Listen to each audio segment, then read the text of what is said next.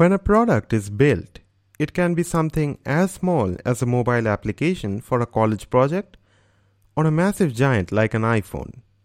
But almost irrespective of the scale and scope of the project, there's always a more or less similar process at the deepest foundational level.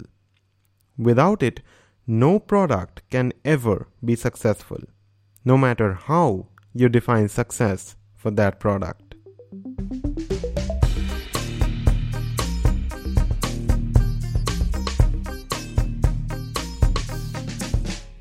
Hey, what's up, everybody? Welcome to the 31.5 Guy podcast. I am Rounak, your host, and today you'll come to know the basics of what is known as the product development cycle. So, what is it?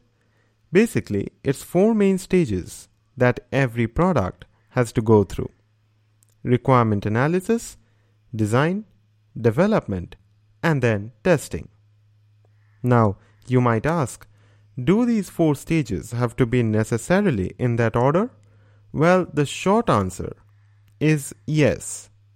The long answer is also yes, but there are two different ways of going about these stages. You see, in reality, no product is successfully built at the end of just one round going through these four stages.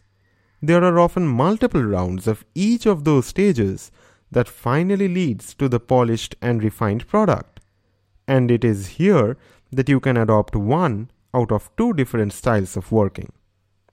For the sake of ease of understanding, let's call these four stages requirement analysis, design, development, testing as A, B, C, D.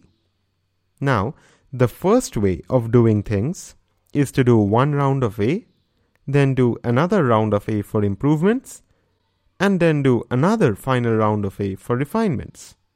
Now that A is complete, we move to the first round of B. Then there's two more rounds of B before going to C and then D. This being a very linear model is also called the waterfall model. The second way of going about the product development cycle is to start off with one round of A, of course, then do one round of B, followed by one round of C, and then one round of D. Once one trip through all these stages have been done, you restart at A for the second round of A, B, C, D. And then finally, you refine everything with a third round of A, B, C, D. This, being an iterative way, is also called the spiral model.